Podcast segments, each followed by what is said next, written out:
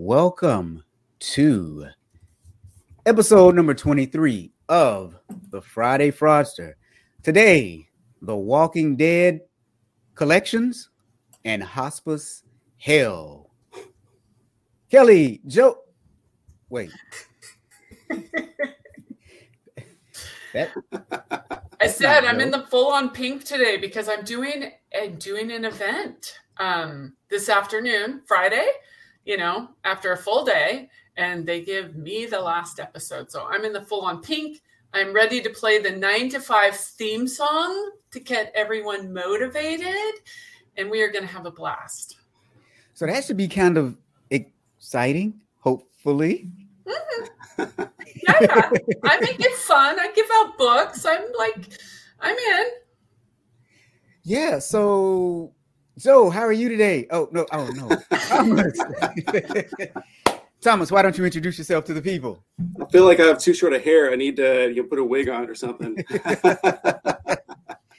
so, uh, quite a few people on here know me already, but uh, my name is Thomas Mullenix. I'm the founder of Revision Management Consulting, based in the cool, crisp air of Houston, Texas. Uh, my consulting firm averages uh, over 15 years of relevant experience in internal audit, SOX, fraud prevention, and accounting. And uh, Robert, you and I have talked numerous times, have uh, you know shared videos, we've chatted a bunch. Kelly, you and I have had a few comments here and there as well. So uh, thanks for having me on. I really appreciate it. So Thomas is here with us today, and he's going to give us another perspective. And Thomas is usually in the chat, so now we get to hear him live and direct. And you guys, Dan is here, and he says, "Finally, TGI Friday, and the hurricane is going east." of Houston.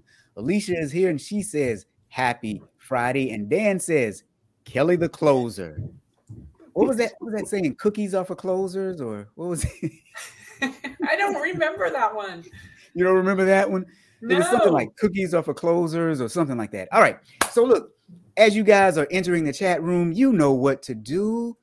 Drop the emoji into the chat that signifies the mood that you're in right now. Why do I do that? Because we care about you. Yes, you, each and every one of you. And we just want to know how you guys are doing. And Heather is here. And Heather, what? I see the smiley emojis. I don't know what the other ones are. Partially because I'm blind, and partially because, well, I'm just not that bright. And Janet is here and she says Friday, and she agrees with Dan. Sorry, New Orleans. Yeah, yeah. Ooh, yeah. And Pozo is here live and direct from NYC. And Thomas says live sarcasm instead of typed. now, look, you guys, here's what I'm going to do today. Today, we are going to jump right into the stories. You know, occasionally we'll do a little bit of setup here and there, and we'll tell everyone what we're doing. Well, today, I'm just so intrigued by a couple of these because my goodness, they are simplistic at best. So, you've seen the title, The Walking Dead Collections. Let's talk about this and what it is. A former caseworker in the Richmond Department of Social Services pleaded guilty to mail fraud. And Hal, Hal and I talked yesterday. Why is it always mail fraud? Anyway, pleaded guilty to mail fraud in June in a scam that diverted only $13,357. So that's not a lot of money, but here's the deal, you guys. This caseworker, she oversaw clients who received financial benefits and uh, uh, uh, financial aid benefits. And she also had access to the state and city systems containing these clients' personal information. Well, here's what happened in May of 2019, one of her clients, a woman who was receiving benefits on behalf of her five children, died in a car accident. So, what do you think this caseworker did? I just here's here's what we're gonna do. We're gonna play a game. We're gonna go around and I'm gonna ask Kelly and Thomas what they think the caseworker did, even though they already know. So, but did she visit the kids to make sure that they were okay? Did she help them out by doing a fundraiser and maybe giving them some money? Or did she do something else? If you think she did something else, type into the chat what you think she did. So it's a caseworker who was representing a mom of five kids who was getting benefits. I've already told you she had access to all of their information. The mom died in a car accident. What do you think the caseworker did, Kelly? Well, I'm going to tell you right now that this is low hanging fruit. And you said you had the discussion about mail fraud. And as a former federal agent, it's an easy charge. Something goes in the mail. It's just, it's, it's easy. That's why, like, again, white collar crime statistics are so messy. They don't have a dead body. They can kind of charge it a lot of different ways. So, um, and then I'm just really sad, again, so sad, taking advantage of the disadvantaged. And I didn't look to see, um, yes, how, how it's also wire fraud when mail fraud isn't good enough, but I didn't look to see like, has there been someone higher up in this agency who has gotten away with something? Again, it's like the ACFE says the higher up you are, the less of your punishment. And if people don't understand that and they're like, but someone else a lot higher up did way worse than me, why aren't they getting? That can't be your defense. So, so Kelly's saying that she went and visited the kids. That's a long way of, yeah, no. no, no. Okay. Thomas, what, what do you think she did? Uh, I was assuming just Christmas shopping for the kids. You know, you know, hold on to the money for a little bit. Go. Uh, it says it ended just abruptly stopped in January. So you know, she got the money in. She bought great Christmas gifts for the kids and you know her kids and her family and you know neighbors and and then just stopped. Right. That, you know what? That is a good point. That is what she did with the money after the mom died. Yeah, mm-hmm. that's a good one, Thomas. All right. So look, guys, let's go back to the audience for a minute. My man Ahmed is here. Good to see you. Alicia. Alicia is sleeping and drinking at the same time. Better than drinking and driving, though, right? And and Malishka is happy today. And Clarence is back with us. He says it's Friday. Can't wait for Saturday. I completely understand that. Heather says, Kelly, pink collar crime expert. Yes, sushi with the girls. That is what Kelly is. Uh, Heather is going to be doing. Dan is crying about our troops in Afghanistan. Yes, absolutely, man. Absolutely. Heather says, great show. And Hal, it's always wire fraud mm. when mail fraud isn't good enough. Yeah, yeah. Why is it always? So now we've got some. Well, let, us get to Janet first. Janet is cool today with her shades on or her sunglasses, depending on where you live. So let's get to some of the guesses. Heather said she kept receiving her checks. Heather, you were close, but my friend, if only it were that simple. Dan says banked the payments. Very close. She banked them, but did some other things in other to in uh, in order to bank the payments. Alicia says diverted the benefits to herself. I think Alicia wins the prize. Uh, but wait till you hear how she did it. Pozo said something else, sent them off to a group them. Let me just say that clearly for my transcription service when this gets transcribed for the podcast. Pozo says something else, sent them off to a group home. I'm sorry, I still couldn't do it. the transcription is going to be all messed up with this one. Um, Janet says she cashed the mom's check. Um, now, Hal, with the ever insightful comment, she gambled the money at the casino. That's the usual pattern. You know what? They never said what she did with the money, I don't think. Dan no, says, they Oh, they did? Yeah. Uh, oh, you know what they did? Food, entertainment, oh. and other personal expenses. Yeah, they did. Did she go to Disney? She didn't steal enough money to go to Disney. She must not have because she didn't go to Disney. Yeah. Yeah. Yeah. yeah but she was in Richmond. Thousand dollars. Yeah, that would have been a long flight though from Richmond. So yeah, po- Pozo is saying the kids, not the money. Yeah, we got it, Pozo. We got it. It was that was quite funny though. Okay. So you guys, here's what she admitted to doing. She admitted to accessing the dead woman's personal identifying information. Then she had new benefit cards issued and directed those cards to her residence or to herself. Didn't say her residence to herself. So she went into the state system, updated the woman's beneficiary information, uh, uh, updated her information in the system, and then had the card sent to an address that she managed, monitored, and maintain? Well, okay, I'm gonna Thomas. I want your opinion on this. Is like did she just come up with this idea all of a sudden? Did she learn it from someone else? This is IT Audit 101, is it not? Absolutely. Absolutely right. Yeah. And the fact that it was such a short period of time and really 13,000 is not a large sum compared to some of these others that we've looked at before.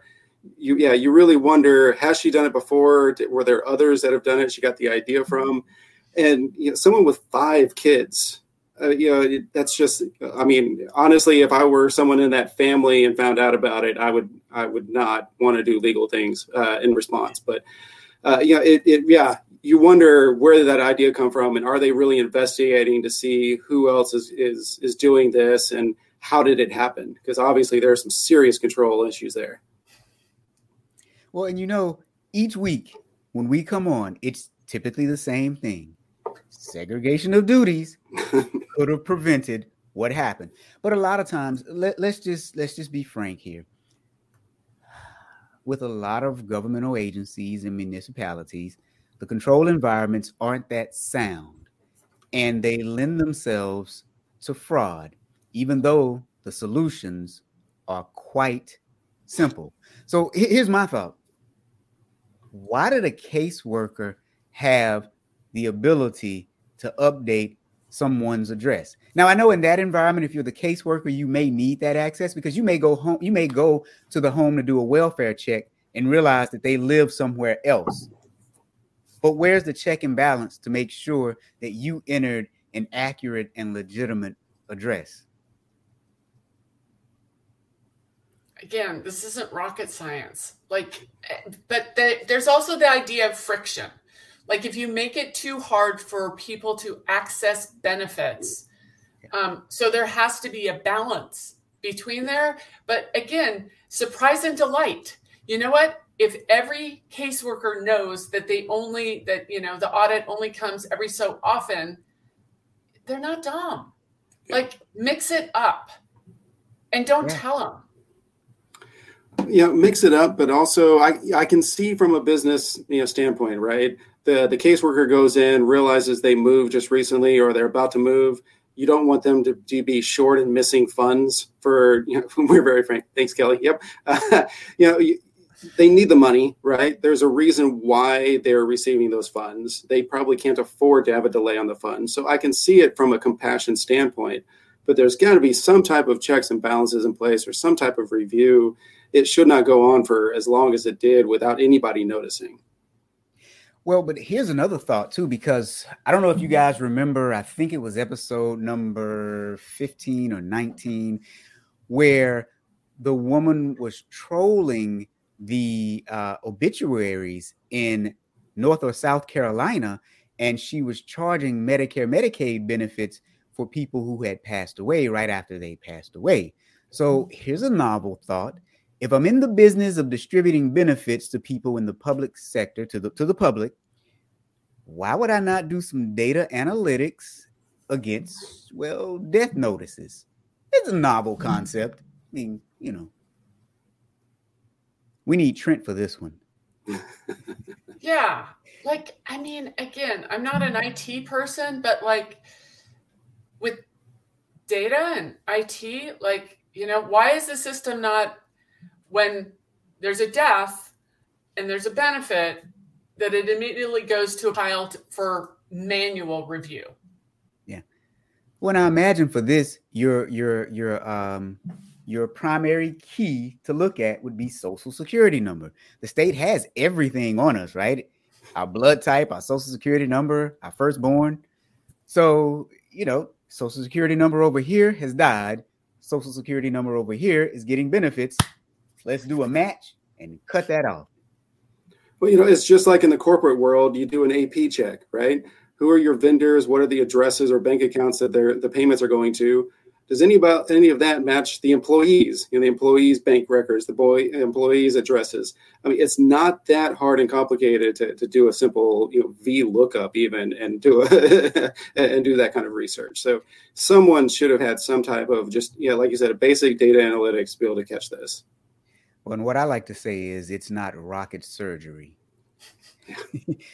But let's go back to our audience. Heather says, having had a family member that has worked in government services, there are a lot of cases and not a lot of people to do the work, and it might take time to catch the errors if caught at all. That's a very good point, Heather. And Janet says, just a quick check to make sure no caseworkers' names are in the beneficiary field. Yeah, 100%. Now, Dan, remember you're talking about you're, t- you're talking government money.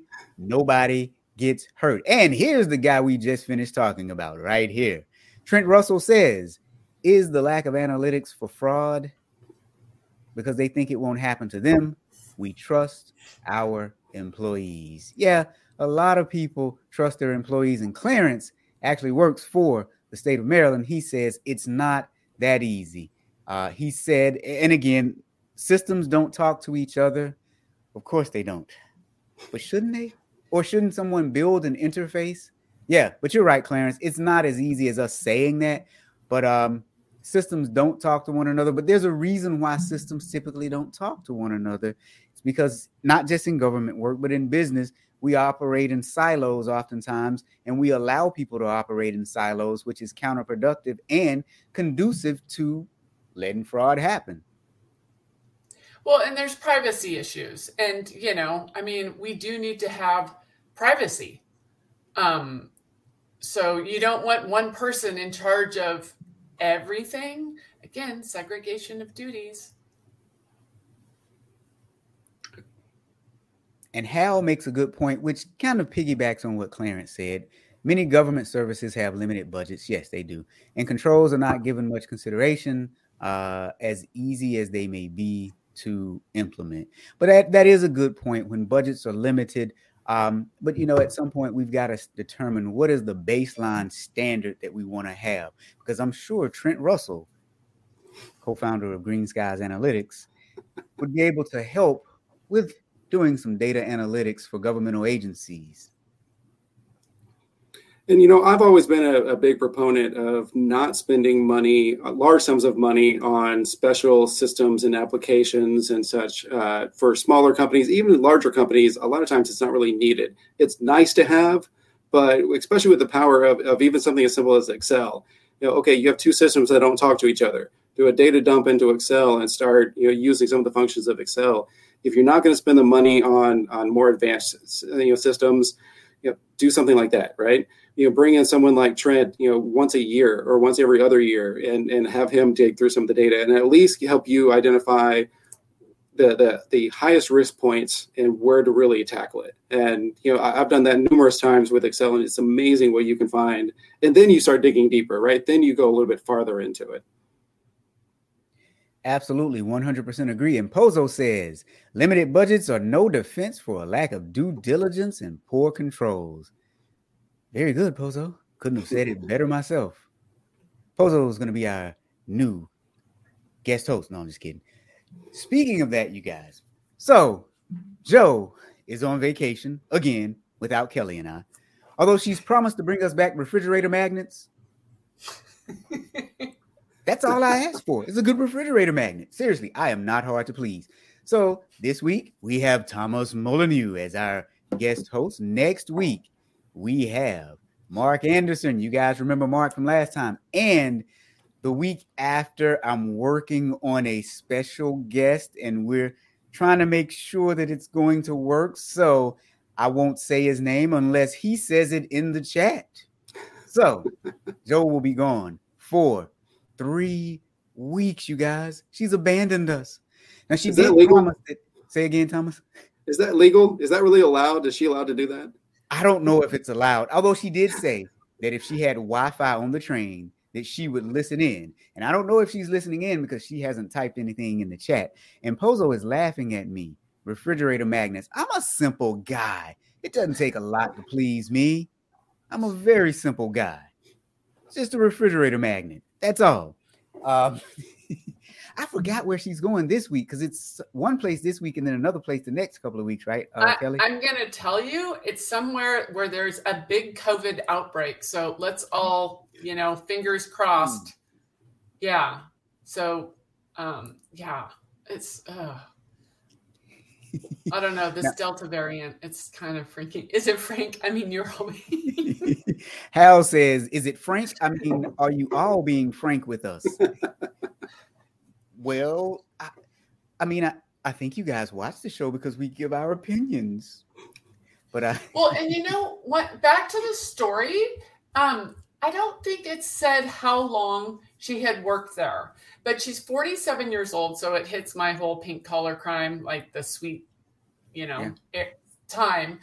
Um, giving up a government pension and um, yeah, just it's the short term. It's the system one versus the system two thinking. And it's also the, I'm going to say the, I can't get caught, you know, I'm too smart for this.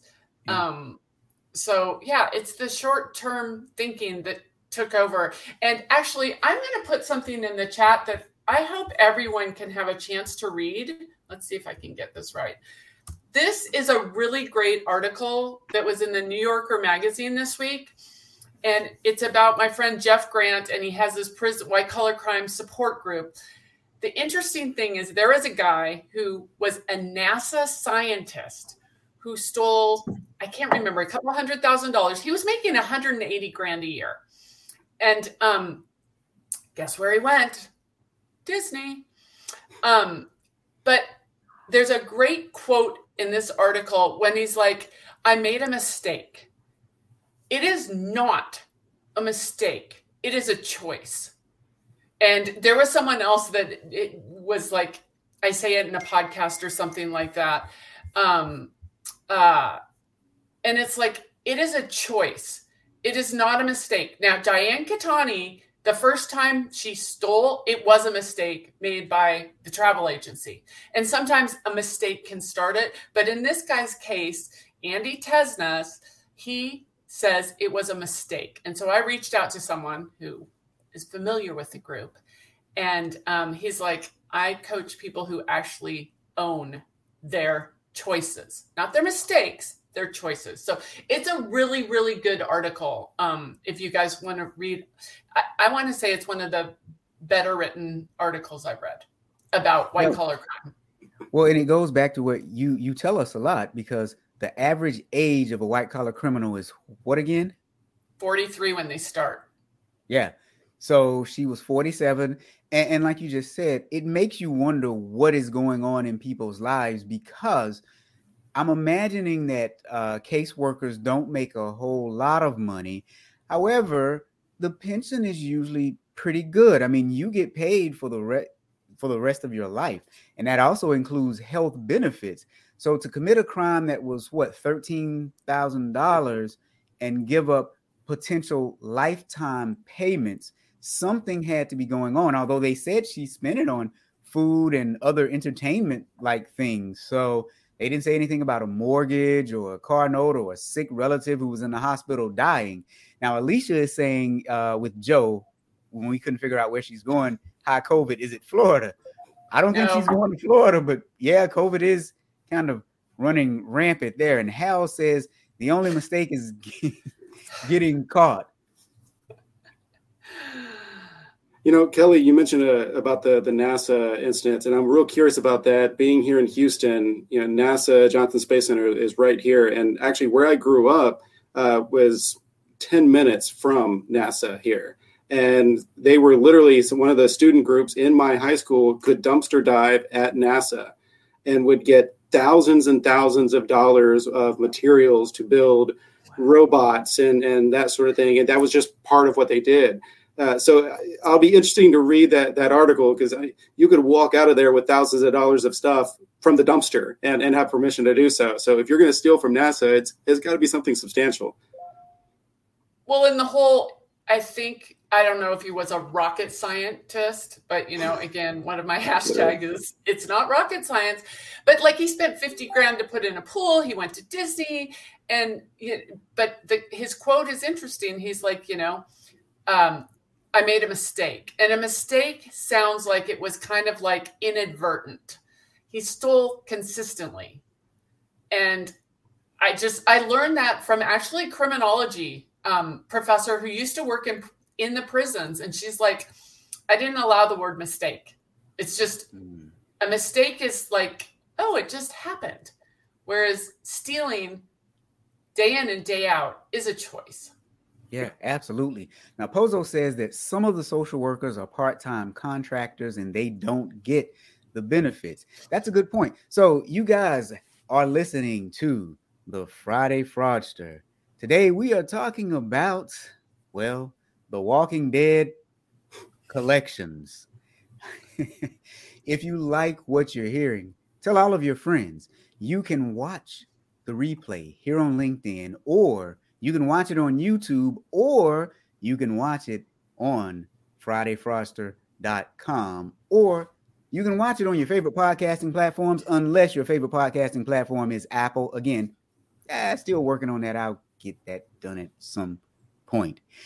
Right now, this show, The Friday Fraudster, we have viewers all over the world. I look at the stats sometimes and I'm amazed. South Africa, Nigeria, India, Italy, Rome, um, France, US, Canada, Mexico, some other countries in Central and South America. And I'm I'm just I'm just amazed. So I just want to say thank you all for tuning in. Now, in this particular case, a young lady was a caseworker, and when someone died, she was able to divert benefits to herself. She diverted those benefits to herself because she had access to the system, which she may not need, or if needed, there possibly should have been a secondary review, which hits to the point in most of the cases we talk about. It is usually a lack of segregation of duties and, well, a lack of review if there's a lack of segregation of duties. So at this point, Kelly, Great Women in Fraud, what's happening?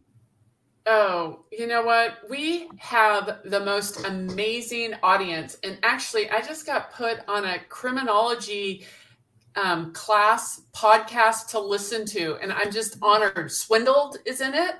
Um, yeah, we're continuing to have just amazing guests, including great dudes in fraud. So, you know, listen, great dudes in fraud.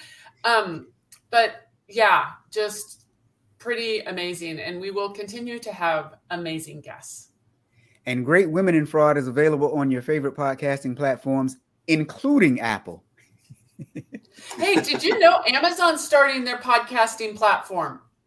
Yes, I am on uh, Amazon's podcasting platform with yeah, Audit Bite, and I think we are with this one. I need to check on that. I think we are on Amazon, but I know Audit Bites is. Yeah. Okay. Yeah fraud retreat.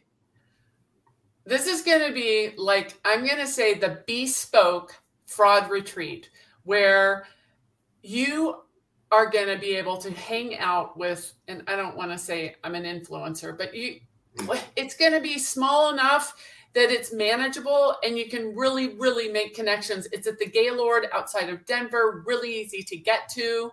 Um, it's going to be fantastic. I mean, the speaker lineup is amazing.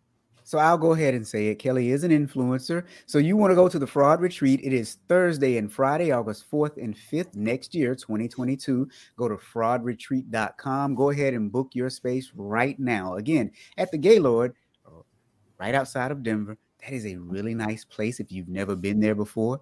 So you should go just to see the Gaylord and then see Kelly and Joe while you're there and all of the other great speakers. She is an influencer.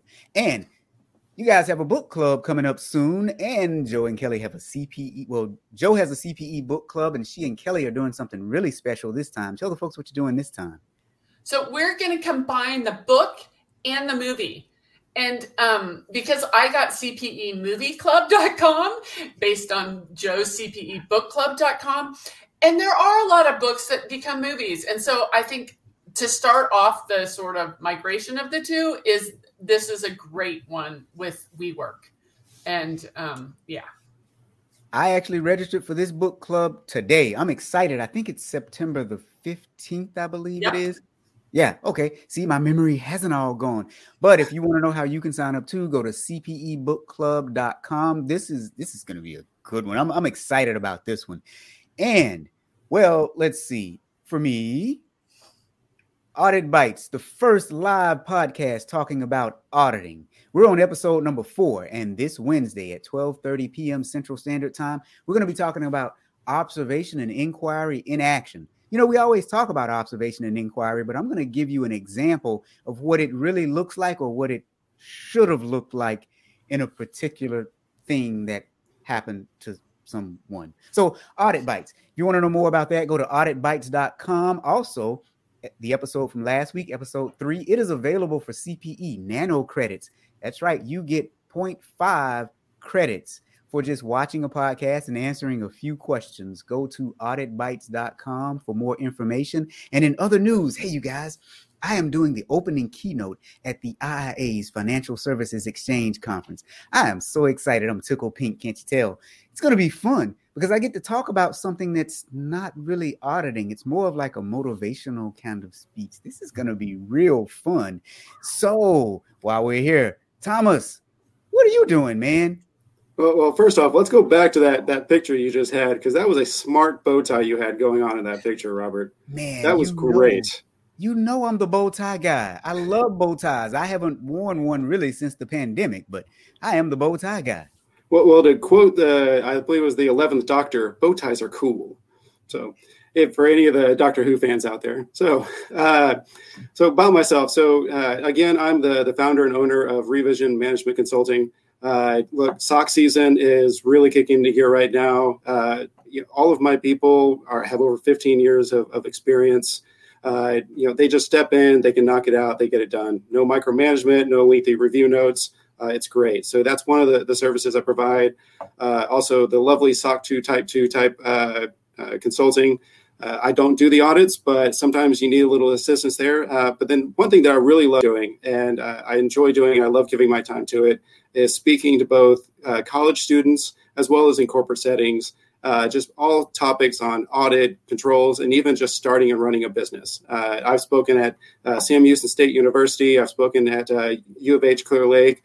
Uh, I really enjoy just giving back my time to the students. So, uh, if anybody's looking for that type, whether it's live or you know virtual, uh, I'm always happy to do so. So, and again, thanks, uh, thanks for having me on the show today. I'm, I'm always, I always love watching it on Fridays, so I'm, I'm happy to join in this time. All right, thank you, Thomas. Now, here's what I'm going to say: for anyone who actually got the Doctor Who reference, drop a hashtag Doctor Who in the comments. I'm just curious. I'm a huge Doctor Who fan. Didn't know that you were Thomas, but yeah, I think it was the 11th Doctor. It yeah. was. Yeah, I Matt think you're right. Yes, that's right. I could. I was trying to think of his name. So I'm just really curious. Um, it's it's funny when you uh, find out what people really like, but uh, Doctor Who is actually one of my favorite shows. Both the new iteration and the older ones from the I, guess, I think it was the 50s and 60s. So yeah. If, if we're gonna bring it up, I even have a uh, Weeping Angel bobblehead here in my office. I've got a TARDIS here somewhere. I'm waiting to go get my TARDIS. Uh, and now people are like, what in the heck are they talking about? So with that said, before we nerd you to death, don't get me started. the next story hospice hell. So let's talk about hospice for just one moment and what it is. So, hospice is a very serious thing. According to the Hospice Foundation of America, hospice is medical care to help someone with a terminal illness, helping them to live as well as they can for as long as they can, increasing their quality of life. Now, it's usually an interdisciplinary team of professionals who address the physical, the physiological, the social, the spiritual, all the needs of this person and, and their family. So hospice is a really good thing. So that care typically addresses symptom management, coordination between different providers. So as you can tell, it's very serious and it's very helpful for people. Now, it's usually time for hospice when a patient has six months or less to live, and or they have a rapidly declining medical state, and or the patient is ready to uh, live more comfortably and forego treatments aimed at prolonging life. So, really, these people have decided they don't want to live anymore and they want to live the rest of their life as comfortably as possible. So, there's a gentleman who oversaw the day to day operations of a hospice facility called Canon Health. He was in New Orleans and he was charged by a grand jury uh, August 5th of this year with 23 counts of uh, health care fraud. According to the indictment, he unlawfully enriched himself by submitting and causing the submissions of false and fraudulent claims to healthcare benefits programs, including Medicare. He instructed his employees to improperly bill for certain services. So now this one, you guys, I'm going to add a little bit more context so that everyone is on the same page and understands exactly what happened. So bear with me for one moment. A lot of it was Medicare. So to participate in Medicare, the providers are required to submit an enrollment application. And when you become a Medicare provider, you agree to abide by their rules, processes, regulations, and anything surrounding how to get reimbursed. Typically, healthcare providers can only submit claims to Medicare for medically necessary services that they render. Right? So, Medicare regulations require that healthcare providers maintain complete and accurate records that show that the services provided were necessary. But here's how you do that typically there's a coding system. I'm sure many of you guys have heard of people being medical coders and medical billers. Those two things are a little bit different. The coders put codes on that tell you what services were performed. And that's usually called the CPT code, a common procedural terminology code. Now, if you guys remember, I was the chief auditor for healthcare operations where I was over hospitals. And so I had someone on my staff who understood CPT coding. Those CPT codes are divide are uh, done by the American Medical Association and they are published yearly. Well, most hospice care is considered routine care and is provided to the beneficiary in their home. However, there are times when hospice care for those beneficiaries uh, need additional services. When they need those additional services, it should be clearly documented. And there are three types of additional services that they get. One is called continuous home care, one is called general inpatient care, GIP, and the other one is respite care.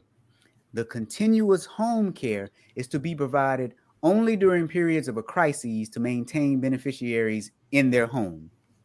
The GIP care is available to all hospice beneficiaries who uh, who are in need of pain control. So there's some severe pain, and then they need symptom management that cannot be provided in any other setting. Now, the inpatient respite care is provided to beneficiaries only when necessary to relieve a family member or other caregivers that are caring for the providers. Now, this coverage does not require worsening of the patient's condition, but it is short term and is reimbursed for no more than five consecutive days. Okay, so with that said, what our guy was doing here is essentially he was combining services. So he was using these CPT codes to bill for um, inpatient services and the uh, um, respite services. So he was lumping the codes together. I will say when you do this type of medical billing and coding, sometimes it is hard. It's very difficult to interpret what codes can be used for what services. But as I said previously, he instructed his staff to use incorrect codes. Kelly, Thomas, what do you guys think in this case? So both my parents went through hospice, and um, in my dad's case, it was a really good experience, even though he's like, hospice is where you go to die. And sure enough, they actually were going to kick him out of hospice because they said he was too healthy. And he actually literally passed within 24 hours. So I was like, huh, you guys got that wrong. Um, my mom's case was really a lot different. And I'm going to say my dad was in a facility, my mom was in a facility, but like my mom's case was much more, I'm going to say corporate and mm. I had, I mean, even until recently, and my mom passed away a year and a half ago, they will reach out to me and ask me if I need therapy for grief for my mm-hmm. mother. And I'm like, get out because I know they just want a bill. Yep. And like my dad's case, they didn't do that. It was probably offered, but I just had a really bad taste from the corporate part of it, not from the workers itself. So when I see a case like this, I go bonkers. Like, this is so wrong on so many different levels to take advantage of the patients, the family, the government.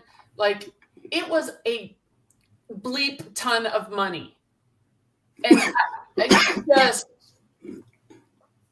you know, ugh, they need to like throw them in a bad prison with bad health care to take care. I'm sorry. I just like you know the the the first story, you know, they were vulnerable, but this is all I mean, this is a ton of money. And it's it happens. I get these fraud things through a association every day, and I can't tell you the amount of healthcare fraud. It's insane to me. And I just I see a story like this and I just go bonkers. Sorry. Yeah, I, I completely agree, Kelly. I uh my I've got two grandmothers that have gone through this as well. One went into a facility that was uh, horrendous. Uh, it was was not ran well, and some of her personal items actually magically disappeared yep. uh, whenever she passed away. Uh, so you can take what you want with that one. But then on the flip side, my my father's mother recently passed away, and honestly, everybody was uh, went did everything like they're supposed to. Uh, they they managed it very well. They did not go over the top with some of the billing.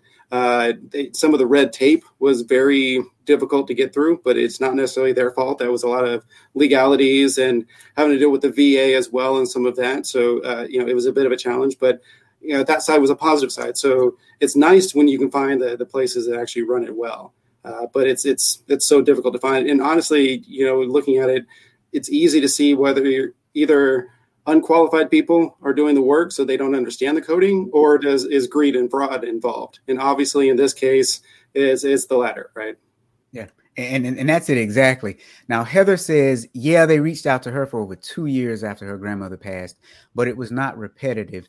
Thank goodness. And Dan says, had hospice for both his parents, very empathetic and sympathetic staff, could not have made it through without them. And Pozo says, it's sad and unethical how they try to maximize billing and use up annual amounts per patient.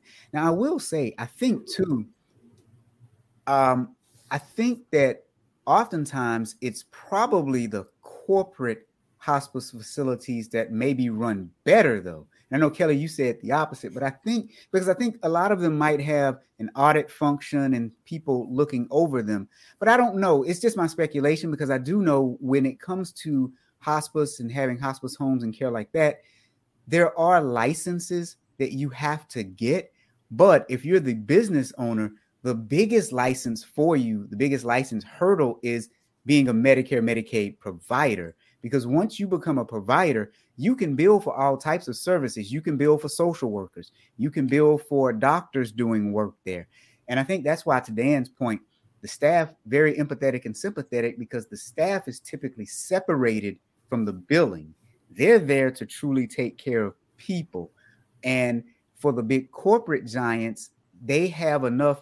Uh, I forgot what's the, it's like certified biller or certified medical coder or something like that they have enough certified billers and coders on hand to be able to get it right.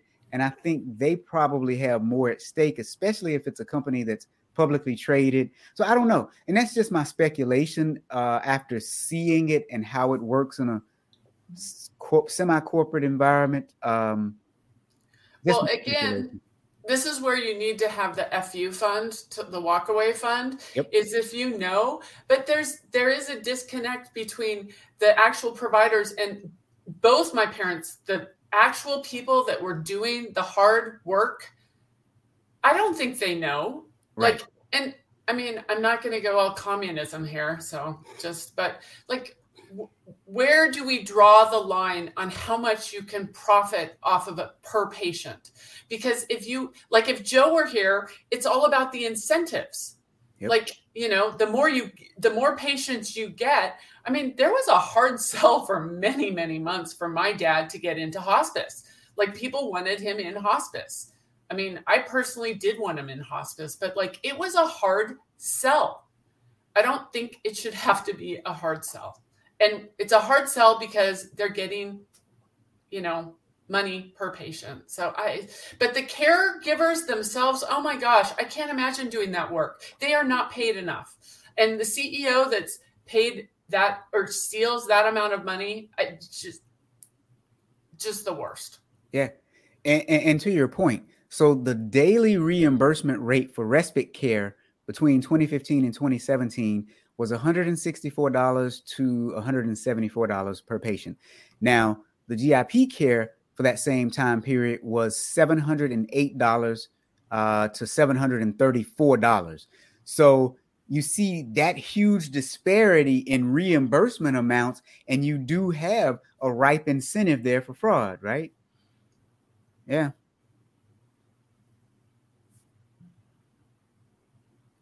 Yeah. Joe should be here all about incentives and payment and everything i mean yeah. It's such a necessary i'm not going to say evil because we it isn't an evil. Um they're like i mean i can believe the stuff they did for my mom. I just i i was like wait you do that? And they're like oh yeah of course we do. Like my mom wanted a people magazine. She literally stopped at the store and got my mom a people magazine. I'm like i can do it. And she's like no i'll do it. Like really Okay. Oh yeah. yeah. there are some professions that you know clearly someone was born to do that role, right? You know, they have the heart for it. You know, I say teaching is the same way quite often. You know, they have a passion for it. They're not doing it for the glory and the money, right? They're they're doing it because that's what they were you know they were made to do. Uh, you know, I, I, was looking up uh, before we we had this uh, this call here, and uh, you know, right now, according to the most recent report to the nations by the ACFE 20% of all fraud happens from who? The owner or executive of the company. Uh, so you know, it's not that uncommon that you know the, the leaders at the top are committing this fraud, and the, the fact that you know one little change in the billing code can go from what what was it like three hundred dollars a day to seven hundred dollars a day. That adds up so quick, right? Uh, and you can easily start justifying it in your head and think you can get away with it, and you know obviously he got caught. And Heather says that she thinks that items always go missing in nursing homes. Her grandmother had dementia and she saw her giving stuff away when she was there. Now, with a lot of our cases, we can easily take a look and see where the controls broke down and what better control could have been put in place. But to your point, Thomas, if it's the owner of the company saying commit this fraud, then your control you you have no sound control environment. And employees have to do what we talk about all the time kelly is have your fu fun and be brave. I don't know if you guys saw my video on linkedin from yesterday where i talked about auditors have to be brave employees have to be brave. Uh, because at some point i would imagine the government we know that they, they they got the top guy but will they now start to go after these employees who willfully did what their boss told them to do, even though it was against the law. So I don't even know what other controls you can say should have been in place here, other than the employees calling the state uh, uh, Medicare Medicaid hotline to, to blow the whistle. Well, and again, this is one of these things. Does the, you know, nice man or woman that comes and brings the People magazine, do they even know what that like, you know, what that gets billed at? Or I mean, I think they kind of, I mean, I don't know this, but there's when do the workers get to see what they were billed for? Like you never see it. I can't imagine you ever see it. And yeah. those codes are great. Like I okay, anyone who's been listening to Friday Fraudster, my son and his, you know, head concussion, the insurance company is still having a hard time getting the codes. And the guy said it was a 105 page report. Oh my God, it was some staples.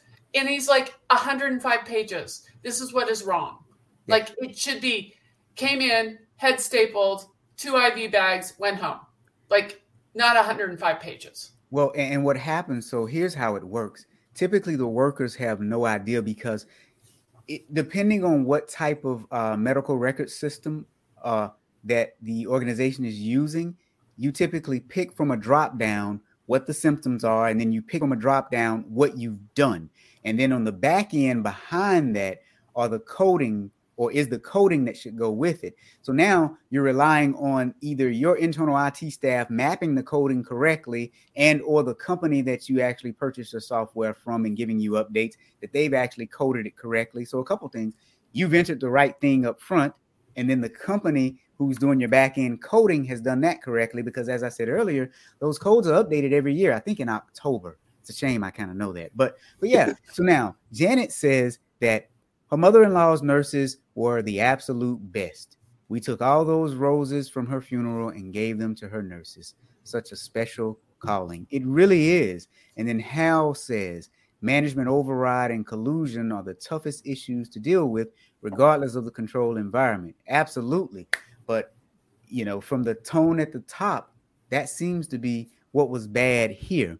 So now, you guys, in the indictment, it said that from January of 2013 to August of 2017, for one of those uh, CPT codes, he submitted 1,053 claims and he was paid $223,000 by Medicare.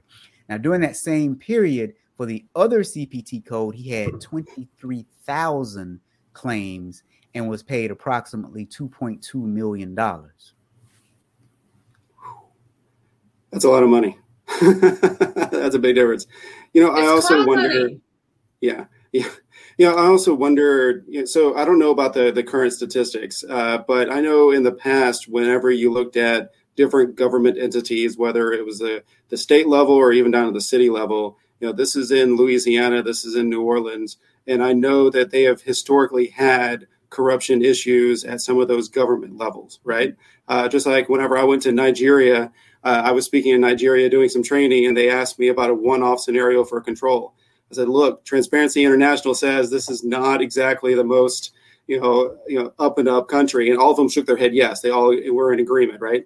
So I almost wonder if those that were doing the coding and they were being instructed to do it, you know, improperly, if it might be a cultural thing of well, we either do it improperly here or we go to the next place that are also going to be doing the same thing you know, is it one of those that they they almost feel like they don't have any choice? Uh, so it could it be just kind of ingrained in that that area? And I, am not trying to accuse anyone, but it's something to kind of consider. No, that is well, a good point. Just, oh, I put in the chat. There is a great New York Times article that came out last week or this August 22nd. Hospitals and insurers didn't want you to see these prices. Here's why. And they go and they break out like an MRI with Cigna, Aetna, no insurance it's if this doesn't get you angry, I don't know what will. Well, Hal's pretty angry. He dropped the angry emoji into the chat. All right, guys. So you've been watching the Friday Fraudster. Today, we've been talking about the Walking Dead collections and the Hospice Hell. And the Hospice Hell well, you know, it looks like the tone at the top was pretty bad. Uh, the owner of this company instructed his employees to bill Medicare, Medicaid for improper things, and he collected millions of dollars. Uh, he's been indicted and he is facing a lot of jail time uh, if he is convicted. So, Friday Fraudster, every Friday at 2 p.m. Central Standard Time. We are available on your favorite podcasting platforms, unless your favorite podcasting platform is Apple. If you go to FridayFraudster.com, you can find us there and you can get CPEs for watching a one hour podcast. Occasionally, we bring on great guests like Thomas when Joe abandons us because she has a life, and well, we don't. Well, I won't say we don't. I don't. Kelly probably has a life. Joe is abandoning us for the next three weeks. Today it's Thomas. Next week it is Mark Anderson. And then the week after that, well, it might be someone else, or it might be Mark again, depending on if we can get this other person to. And how come Mark isn't here today? No, he's traveling, I think, today, back from a gig. Um, but I it's kind so. of funny. He's usually always here, and the week before he's supposed to be on, he doesn't show up. Okay, Mark, right. calling you out on that.